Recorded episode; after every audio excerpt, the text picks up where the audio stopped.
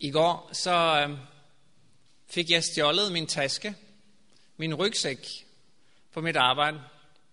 Jeg ved ikke om øh, tyven blev lidt overrasket, fordi det der var i tasken, okay, det var en gammel iPad, som er lidt langsom med at starte op, og den er lidt irriterende langsom, men den kan han jo få glæde af. Men der lå også min bibel, som, øh, som er meget understreget, og dem, der kender min bibel, kender mig, de ved, hvor meget den betyder for mig. Det er selvfølgelig ikke så sjovt. Men jeg håber på, at han kan få glæde af den, eller hun. Og så lå der også konfrontation, øh, som også er den store strid. Og det lå nogle brochurer øh, til mødet i eftermiddag. Øh, så det var udbyttet øh, fra den taske. Så øh, vi kan jo bede om, at det kan blive til gavn. Og gerne om, at jeg kan få min bibel tilbage igen. Så derfor har jeg en, en anden bibel i dag, end det jeg plejer at have. Og jeg har heller ikke min iPad, jeg bruger sådan papir igen. Men øh, mine prædikennotater lå på den iPad, men heldigvis så findes det et system, der hedder iCloud, så jeg kunne finde mine notater et andet sted på, en, på min computer. Så øh, det er godt, der er teknik, der fungerer. Men øh, fordi det, som stod på dine notater, det er det, vi skal kigge på her i dag. Og øh, jeg ved ikke, om der er nogen, der har prøvet at forhindre, at det skal komme frem. Men vi kan i hvert fald bede om, at Gud må tale igen om det, vi nu skal kigge på. Lad os bede om det en gang. Kære far i himlen, jeg beder dig om, at lige nu og her, at du må være til stede med din hellige ånd. At du må vejlede mig, at det er forberedt, og det, som øh, du ønsker, jeg skal sige, at det må det, der kommer frem. At det ikke er mine tanker, men øh, dine ord. At din hellige ånd må være med alle dem, der lytter, både her i kirken og på nettet. Og tak fordi, at du har kontrol, og du kan lede os i Jesu navn. Amen. Sidste gang, som jeg talte her, øh, så talte jeg blandt andet om Guds kærlighed. Jeg ved ikke, om jeg kan huske det. Og som ved første øjekast, den tekst, vi skal kigge på i dag, så kunne det godt se ud, som om det ikke handler om Guds kærlighed. Tværtimod, det kan være sådan ret voldsomt. Men hvis vi tænker efter i løbet af prædiken, så ved vi også, at det er Guds kærlighed. For vi skal nemlig gå til åbenbaringsbogen, det 14. kapitel. Og vi skal læse her det, som vi kender som den tredje engels budskab. Og det finder vi i det 14. kapitel og fra vers 9. Og jeg vil gerne læse det her nu i sin sammenhæng. Og det står, og en tredje engel fulgte efter dem og sagde med høj røst, hvis nogen tilbeder dyret og dets billede, og sætter dets mærke på sin pande eller hånd, skal han også drikke Guds harmesvin, skænket ufortyndet i hans vrede spæger, og han skal pines i ild og svovl for øjnene af de hellige og engle og lammet. Og røgen fra deres pinsler stiger op i evighedernes evigheder, og de har ingen hvile, hverken dag eller nat, de der tilbeder dyre og dets billede, eller tager dets navn som mærke.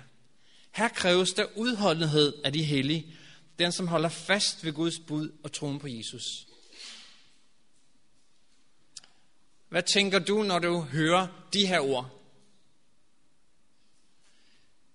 Det lyder forfærdeligt, gør det ikke? Og jeg tror, det er en af de, de tungeste advarsler, der kommer i Guds ord. Og vi ved heldigvis, at det er Jesus, der står bag det her. Fordi det er Jesu Kristi åbenbaring, som han har givet til Johannes, sin tjener. For at fortælle om, hvad der kommer til at ske i fremtiden. Og derfor, når det her kommer, så er den advarsel mod at tage, som det står her, dyrets mærke. Og når Jesus han siger det, så gør han det i kærlighed til os, fordi han ved, hvad konsekvensen vil være, hvis vi tager dyrs mærke. Og vi kan se bare et par andre tekster også, hvad konsekvensen vil være, hvis man tager dyrs mærke. Det finder vi i det 16. kapitel, også i åbenbaringsbogen. Og her handler det om de syv plager, som vil falde på et tidspunkt. Der, der står der, den første engel gik hen og hældte sin skål ud over jorden, og lede undartede bøller ramte de mennesker, der havde dyrets mærke og tilbad deres billede. Så her kan vi se, at en anden konsekvens af at tage dyrs mærke vil være, at man bliver ramt af de her plager.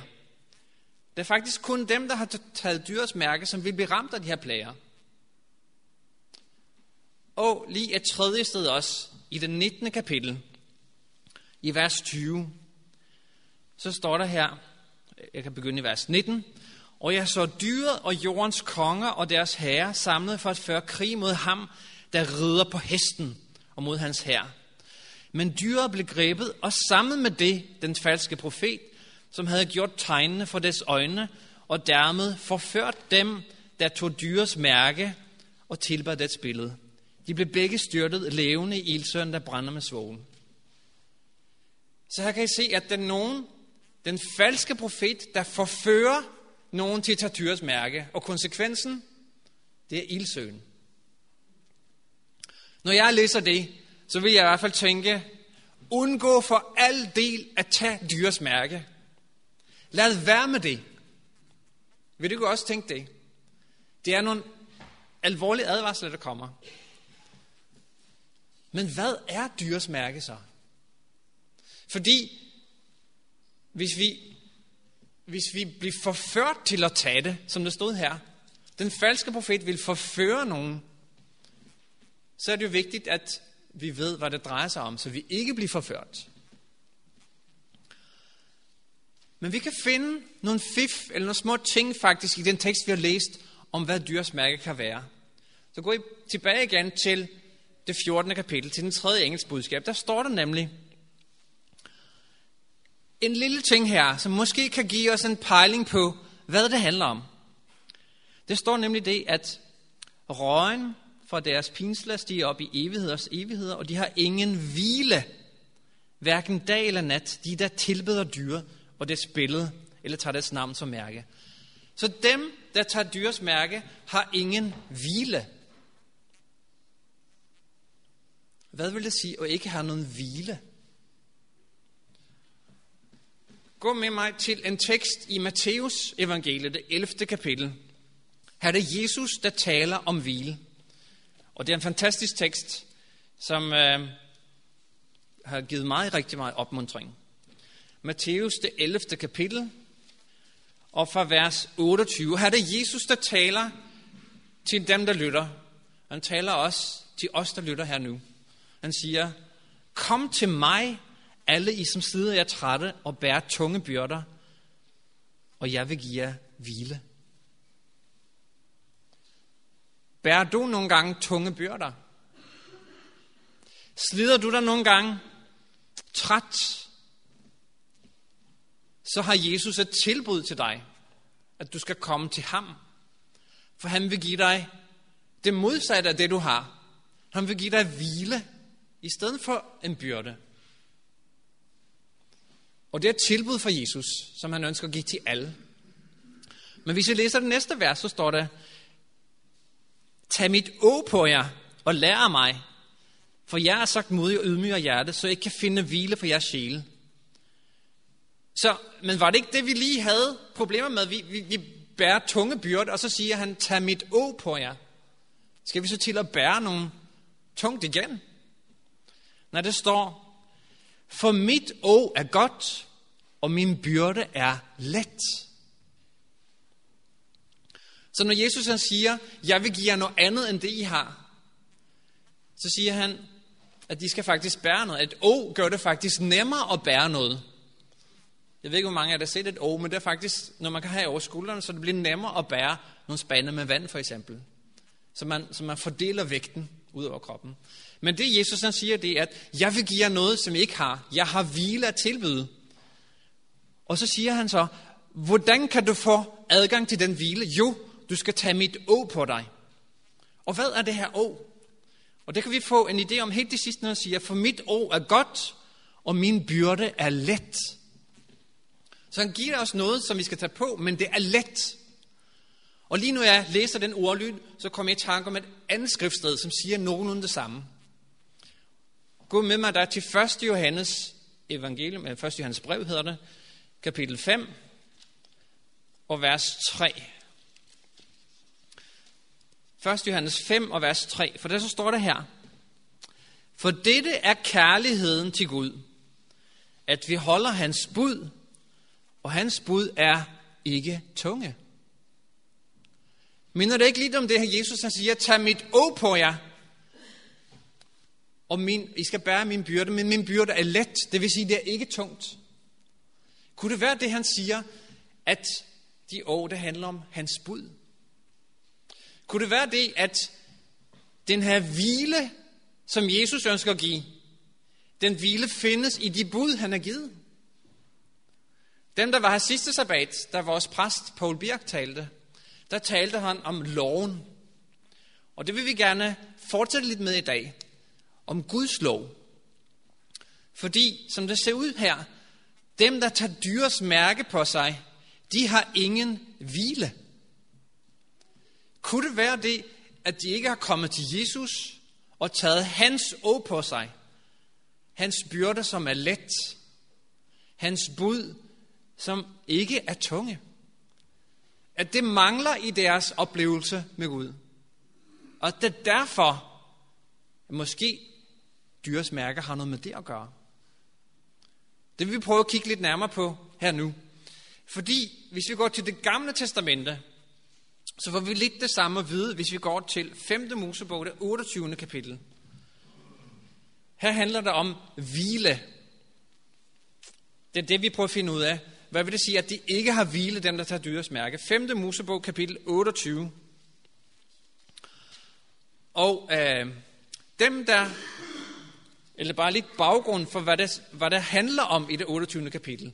I det 28. kapitel i 5. Mosebog, så er det, at Jesus, eller Gud, han giver Israel nogle betingelser for, at han, hans velsignelse kan komme ud over den.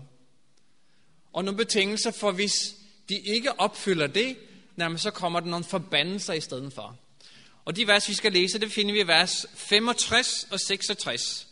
Og husk på, det handler om hvile her. Dem, der har dyresmærker, har ingen hvile.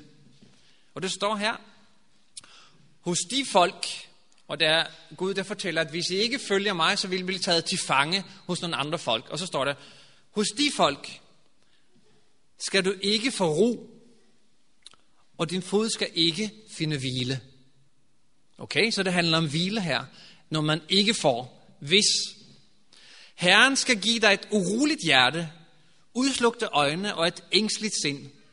Dit liv skal hænge i en tråd. Du skal være bange dag og nat, og ikke være sikker på dit liv. Har du fornemmelsen af her en person, som har fred i sin sjæl og har hvile? Eller er der en, der er bange for alt, der sker rundt omkring en? Bare den mindste lyd, så, oh, så kommer det op. Kan næsten fornemme det. Bare den gren, der knækker, så bliver man bange. Jeg ved ikke, om du nogensinde var ude, når der er mørkt om natten, og du kan høre, der griner eller nogle lyde rundt omkring. Har du det så på den måde, at du frygter, hvad der sker? Eller har du hvile i Jesus Kristus? Du er tryg. Det der betingelsen her er det, at hvis du holder Guds bud, så vil han velsigne dig. Det sagde han til Israel. Men hvis du ikke gør, så kommer alle de her forbandelser over dig.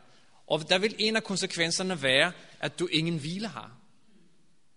Så igen, hvis vi går tilbage igen til det tredje engelsk budskab, den tredje engelsk budskab, med de her mennesker, der har taget dyrsmærket, som ingen hvile har, så er det igen ting, der tyder på, at de mangler Guds lov i sit liv. De mangler Guds lov. Og vi talte om i sabbatskolen hernede, at jeg er med på en, øh, en, med i en gruppe på Facebook, som hedder Kristen Forkyndelse på Facebook i Danmark. Og der er nogle andre her i salen, der også er med.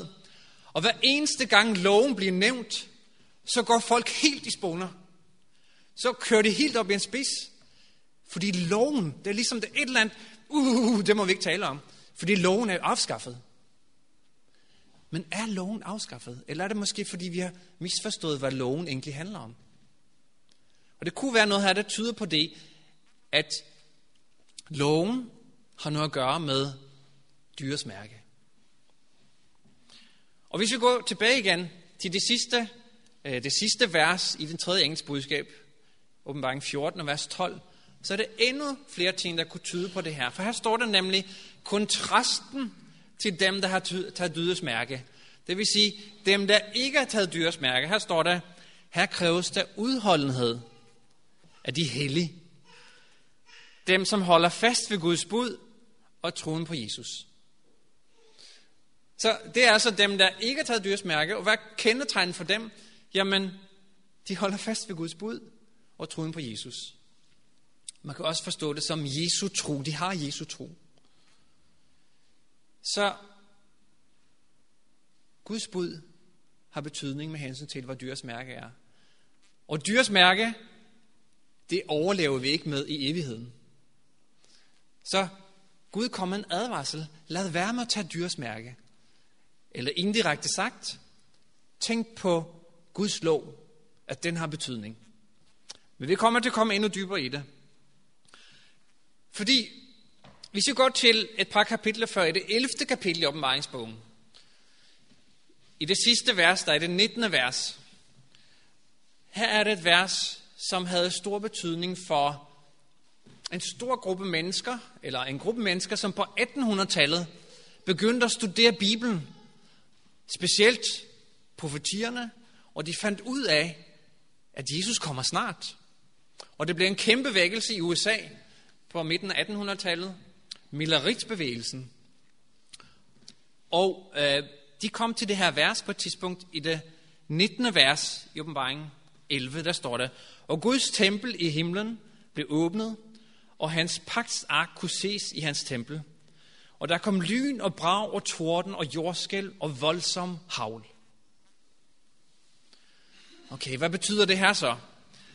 Fordi at de kunne se her, det her ved endetiden, at Guds tempel kommer for deres syn, og de kan se, at den blev åbnet, og hans pagts ark kunne ses. Og hvis vi ved, hvis vi kender lidt til helligdomstjenesten i det gamle testamente, så ved vi, at pagtens ark stod i det allerhelligste. Og det eneste tidspunkt i løbet af året, som det var adgang dertil for øverste præsten, var på den store forsoningsdag. Og det ved vi også, det havde betydning for vores pionerer. Øh, men det, de kunne se, det var, at i pagtens ark, hvad ligger der i pagtens ark? Der ligger jo det to stentavler, som Gud han har skrevet sin lov med sin finger. Så hvis Guds lov ligger der ved slutningen af verdens historie, så kan loven jo ikke være afskaffet. Så må den jo stadigvæk gælde.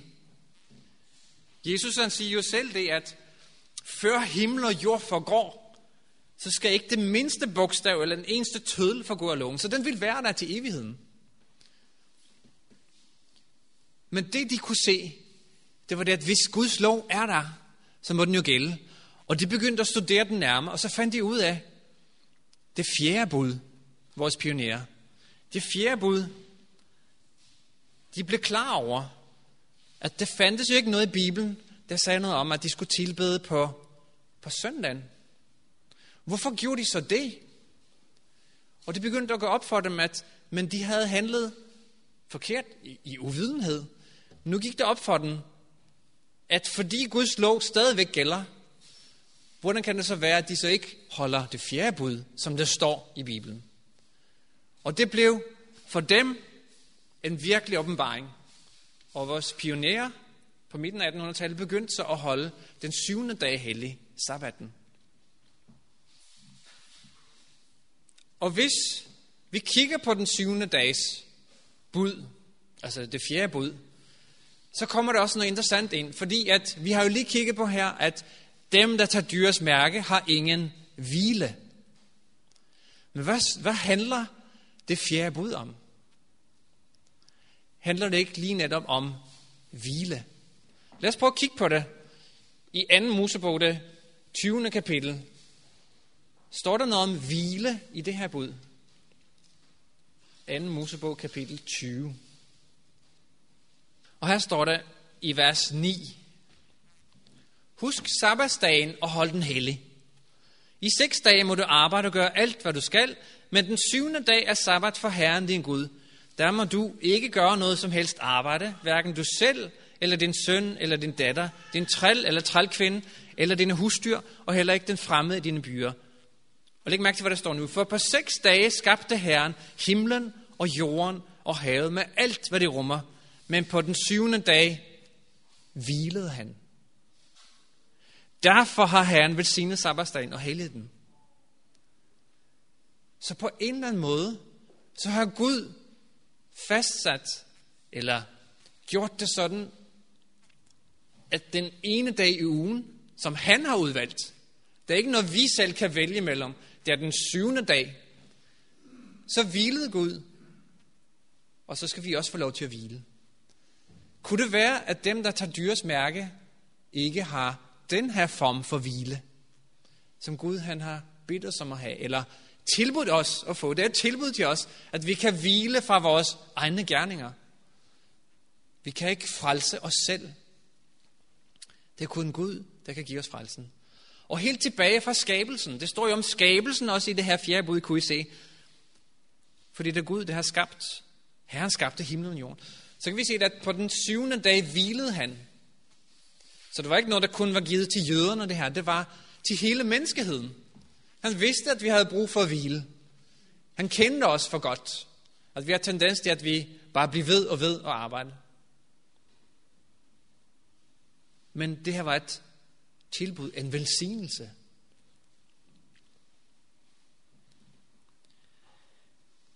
Så da pionererne faldt ud af det her, dem som virkelig studerede profetierne, da Jesus han ikke kom tilbage, og de fandt ud af, at det måtte handle om noget andet. Det måtte handle om noget, der var sket i helligdommen, i den himmelske helligdom. Så så de også det, at de her andre engle, den første og den anden engel, vi har læst med den tredje engel, at det også handler lidt om det her. Så lad os gå tilbage igen for at prøve at se, okay her, dyres mærke, det er en advarsel givet i kærlighed til, at vi ikke skal gå den vej, for så går vi fortabt. Og så kan Jesus ikke være sammen med os. Han har skabt os, og han elsker os, så vi kan være sammen med ham i evigheden. Men der er nogen, der prøver at forføre, og de forfører sandsynligvis med tilbedelse. Hvis vi går tilbage igen til det 14. kapitel om Baringsbogen. Fordi de, den første engel, prøv lige at kigge en gang, hvad, hvad den siger. I vers 6, jeg så endnu en engel flyve midt op under himlen. Den havde et evigt evangelium at forkynde for dem, der bor på jorden, og for alle folkesager stammer, tungemål og folk, og engle sig med høj røst. Frygt Gud og giv ham ære, for timen er kommet, da han dømmer. Tilbed ham, som har skabt himmel og jord og hav og kilder. Hvad er det egentlig, det her handler om? Hvis vi prøver at kigge på det. Ja, den engel, der højt op under himlen, han råber med høj røst. Det vil sige, at der er nogen, der skal høre det her, eller alle skal høre det. Men hvad er det egentlig, der går ud på? Det går vel ud på, står det her, at timen er kommet, da han skal dømme. Det er det, det går ud på. Kan I se det? Det er det, der er budskabet. Timen er kommet til ham. Og fordi timen er kommet, da han skal dømme, så skal vi frygte Gud og give ham ære. Og hvordan gør vi det? Det gør vi ved at tilbede ham, som har skabt himmel og jord og hav og kilder. Kan I se det? Det, der, det der egentlig er kernen her, det er, at han dømmer. Så det er, det er en tid for dom, og derfor skal vi frygte ham. Og derfor er den engel, der råber, fordi tiden er kommet, da han dømmer. Men hvad vil det så sige, at vi skal frygte ham? Hvis Gud han dømmer, jeg ved ikke, hvad du tænker på, når du får at vide, at det er en dom. Bliver du bange? I øjeblikket så er det en sag, som rigtig mange mennesker de følger her i Danmark. Måske har I hørt om raketmassen og ubåden. Og lige nu så er det en undersøgelse i gang, og på et eller andet tidspunkt så får raketmassen sin dom. Vi ved rent faktisk ikke, hvad der er foregået. Men det er, skal vi sige, nogle stærke indicier for, at han har gjort noget, som ikke er så godt. Kan vi være enige om det? Men dommeren skal så dømme, og hvad er det, dommeren bruger til at dømme ud fra? Han bruger Danmarks riges grundlov. Og selvfølgelig en masse andre regler, som juristerne kender. Men det er loven som udgangspunktet for, om han skal frikendes eller blive dømt. Vi ved ikke, om raketmassen bliver dømt. Vi kan have vores formodninger om det, men heldigvis så har dommeren sine redskaber til, hvordan man finder ud af det. Politiet undersøger osv. På samme måde, så vil Gud også undersøge dig og mig. Hvem har vi givet vores liv til? Vi ved godt, at loven kan vi ikke holde. Jesus han udvidede loven, som vi talte om i vores arbejdsskoleklasse, så det er ikke kun, at det ikke er brudt ægteskabet, men at hvis jeg ser på en kvinde med begær, så det er helt ned i de mindste detaljer. Den lov kan vi ikke holde. Men alligevel skal vi holde loven. Så må det være, fordi Gud han ønsker at lægge loven ind i vores hjerter. Så det er op til os, hvis vi skal give ham lov til det. Men loven er det, Gud dømmer ud fra. Så hvis vi overgiver os til ham, og lader ham hver eneste dag sige, jamen jeg ønsker at følge dig i dag, Gud. At jeg bruger tid med ham i hans ord, og beder om, at han må vise mig, hvordan jeg kan overgive mig til ham. Så han lovet, at han vil gøre noget ved os, så at vi kan holde loven. Men her er dommen, og der står det, frygt Gud. Frygt Gud, fordi timen er kommet, da han skal dømme. Og hvordan frygter vi Gud? Og det kan vi så finde blandt andet i prædikernes bog. Mange af jer kender de her tekster. Men igen for at se, hvad er betingelsen her for, at Gud han kan dømme. Prædikernes bog, det 12. kapitel. Det sidste vers, de to sidste vers, vers 13 og 14, så står der, Når du har hørt det hele, skal du drage den slutning. Frygt Gud og hold hans bud. Det skal alle mennesker. Så det vil sige det, at når den her første engel siger, timen er kommet, da han dømmer, frygt Gud, så siger han, hold budene, så du kan bestå i dommen. For Gud kræver dig til regnskab for enhver handling, alt det skjulte, godt eller ondt. Så at frygte Gud, det er egentlig at anerkende, at Gud er min Herre, og det ønsker at følge ham. Men samtidig anerkende, det kan jeg ikke ved egen kraft. Det er umuligt. Men loven er stadigvæk retningslinje for, hvordan Gud han dømmer. Så hvis Jesu retfærdighed, som han kan have, fordi han døde på korset og betalte straffen for synd, den kan jeg få del af, hvis jeg siger, at Jesus skal være herre i mit liv. Så vil han hjælpe os til at holde lungen. Og tilbage igen, frygt Gud og giv ham ære, siger han. Hvad vil det sige at give Gud ære? Vi kan ære ham på den måde, vi lever. De ting, vi spiser, siger Paulus blandt andet i Korintherbrevet. At ære ham med det, vi spiser og drikker vores leme. Men en anden måde at ære ham er også når i den samme genre, som jeg har talt om her. Fordi i Ezekiel kapitel 36, så fortæller Gud om, at hans folk har vandæret ham. Det vil sige det modsatte af ham. Og hvordan har de vandæret ham? Jamen, de har vandæret ham ved at de siger, at det er Guds folk, men de følger ikke Gud og hans lov. Så dem, der er rundt omkring, de bliver forvirret. Fordi de er Guds folk, men de gør alligevel som os andre. De fulgte de guder, som de andre lande rundt omkring det holdt. Og derfor bliver det forvirring, og Guds navn blev vandæret. Og hvordan ønsker Gud så, at hans navn skal blive æret igen? Lad os kigge på det i Ezekiel kapitel 36. Og igen så er det kendte vers for mange af jer.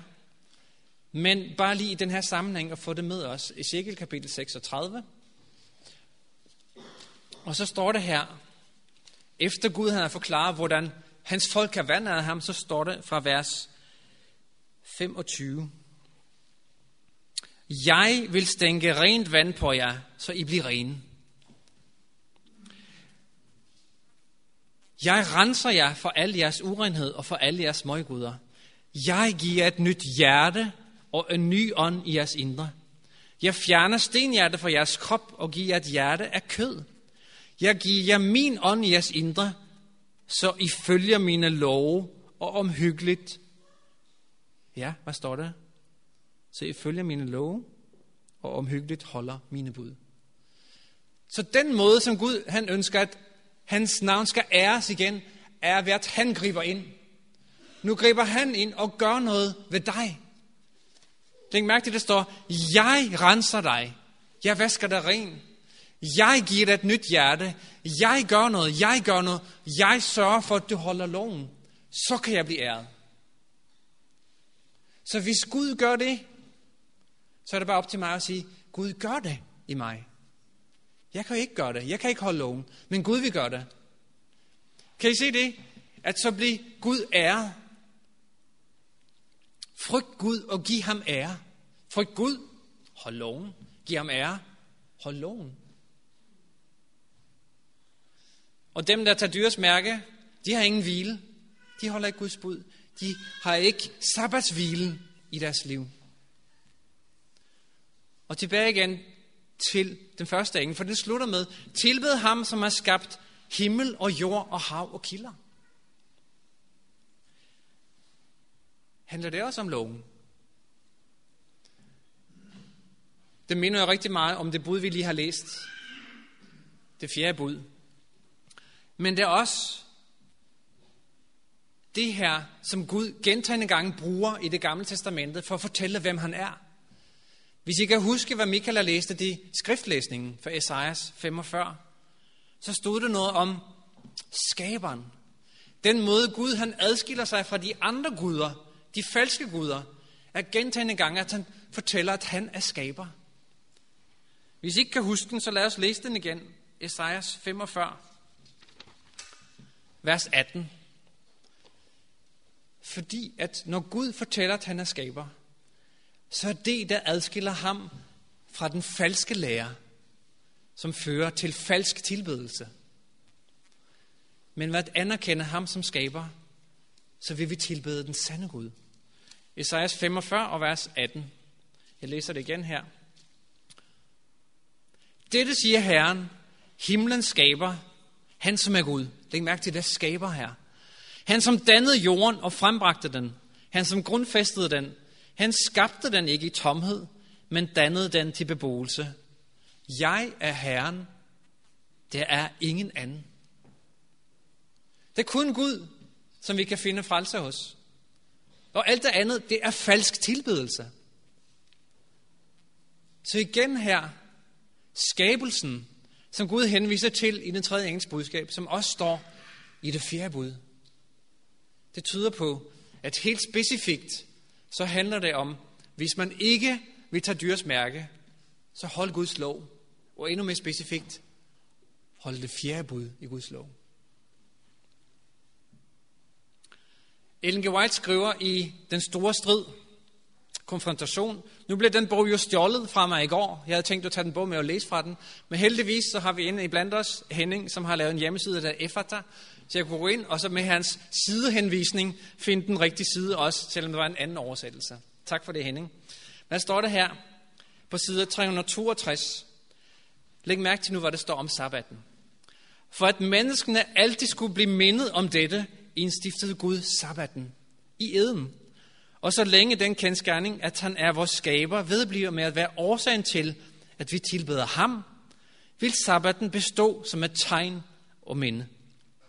Hvis sabbaten var blevet helligholdt overalt, ville menneskene have rettet deres tanker og kærlige følelser mod skaberen.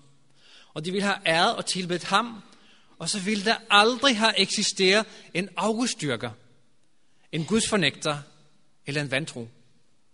At helligholde sabbaten er et tegn på loyalitet over for den sande Gud, ham der har skabt himlen og jorden og havet og kildevældene.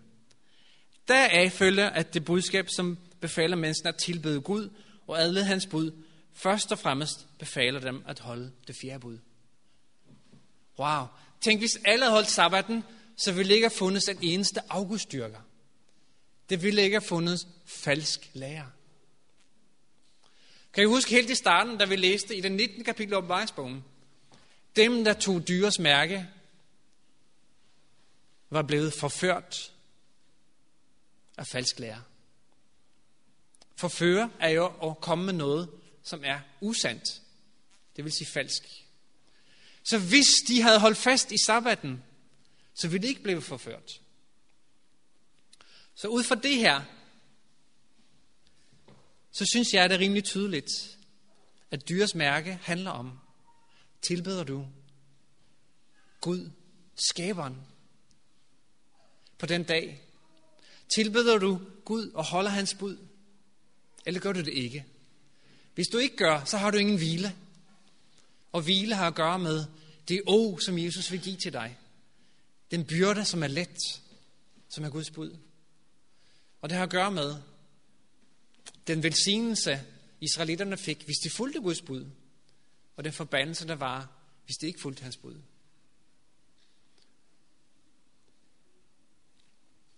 Det her er kun del 1, fordi som vi kan se her nu, så vil det være tydeligt for os at se, kunne det være ting, der tyder på, at man ønsker, at sabbaten ikke skal helligholdes, eller at det er en anden sabbat, end den, som Gud han har indstiftet. Og min opfordring til dig er bare, følg med i, hvad der sker i medierne lige nu. Følg med, for det sker ting hurtigt. I denne stund, så er der en orkan på vej, som hedder Irma, til USA, til Florida.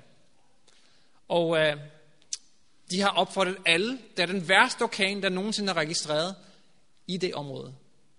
De har opfordret alle, der bor på Key West, og de her keys, og i Florida, til at flygte. Og for mig er det ret personligt, fordi jeg har aldrig været i USA, men for nogle måneder siden besluttede min kone og mig, at vi ville tage en tur til USA i november måned til Florida og Key West. Om der er noget tilbage, det må vi se. Men i hvert fald, det er alvorligt. Og vi ved, at for et par uger siden var der også en orkan, der hed Harvey, som ramte Houston og Louisiana med voldsomme oversvømmelser. Og i den forbindelse, så er det så, at Donald Trump her for en uge siden, han opfordrede USA til at holde en bøn, en national bededag. Det skulle være sidste søndag. Og det er fantastisk, at vi bliver opfordret til at bede for hinanden, og bede for offrene. Det skal vi gøre. Men dem, der var ansvarlige for det, det var alle de kristne i USA, som stod bag ham, hvis jeg har set den video. Og vi ved, som Ellen G. White har fortalt, og som vi kan se i Bibelen, at det vil være kristne, som ønsker at gennemføre love i USA, som tvinger mennesker til at tilbede på en anden dag end Guds hviledag. Og at det nu er blevet en søndag, som skulle bruges til bededag, det er fint. Men det siger bare mig, at ting kan ske hurtigt. At måske er det næste trin. Efter det, der sker nu, det er også 9-11 på mandag, da det, folk bliver opfordret til også at holde en national bededag for det, der er sket, og med de terrorting, der sker i verden. Vi har profetien her. Gud har givet os det her budskab, for at vi ikke skal holde det for os selv, men vi skal dele det med vores omgivelser. Det her, det er et kærlighedsbudskab om, at vi ikke skal tage dyrs mærke. Dyrs mærke får dig til at gå fortabt i evigheden. Gud ønsker at være sammen med dig i evigheden. Han ønsker, at du skal være, han kan se ind i dine øjne, som han har skabt. Og de kan kigge på hinanden i evigheden og nyde godt af hinandens selskab. Så det her er bare en opfordring fra mig om at studere det her. Om det er rigtigt, det som bliver sagt her. Om det passer med, hvad Bibelen ellers siger. Og en opfordring til dig om at overgive dig. Også til mig selv, om at overgive mig til Jesus hver dag. Og lade ham vise mig, hvilken vej jeg skal gå. Så jeg ikke bliver for, forført. Så jeg ikke bliver ført vild af den falske lærer. Men sabbaten, det her fantastiske tilbud om at være sammen med ham en dag om ugen, og hvile fra vores egne gerninger. Hvile fra, at vi ikke kan gøre os fortjent i frelsen ved at holde loven. Men at vi kan holde loven ved, at Jesus lægger loven ind i vores hjerter. Lad os bede om, at det kan ske i vores liv. Kære far i himlen, tak for, at vi kan komme til dig.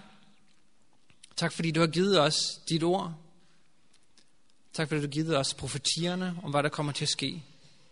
Vi ved ikke præcis, hvad der kommer til at ske. Men vi ved, ud fra det, vi har læst her, og fra profetiens ånd, at det kommer til at ske ting, der vi bliver tvunget til at tilbede på en måde, som ikke er efter din vilje. Nogen har svært ved at tro det. Nogen tror, at vi må vente og se, hvad der sker. Måske sker det, måske sker det ikke. Men jeg tror bare, at du ønsker, at vi skal overgive os allerede i dag. At vi skal give vores liv til dig. Og at du må vejlede os hver eneste dag, hver eneste minut, hele dagen. For vi er i risiko for at blive ført bag lyset. Tak fordi ikke vi behøver frygte noget. Tak fordi, at hvis vi er i din hvile, så behøver vi ikke være bange for ting, der sker rundt omkring os. For du har kontrol, og du kan vejlede os. Og du sørger for, at vi kan komme til dig, og du vil give os evigt liv, hvis vi vil. I Jesu navn. Amen.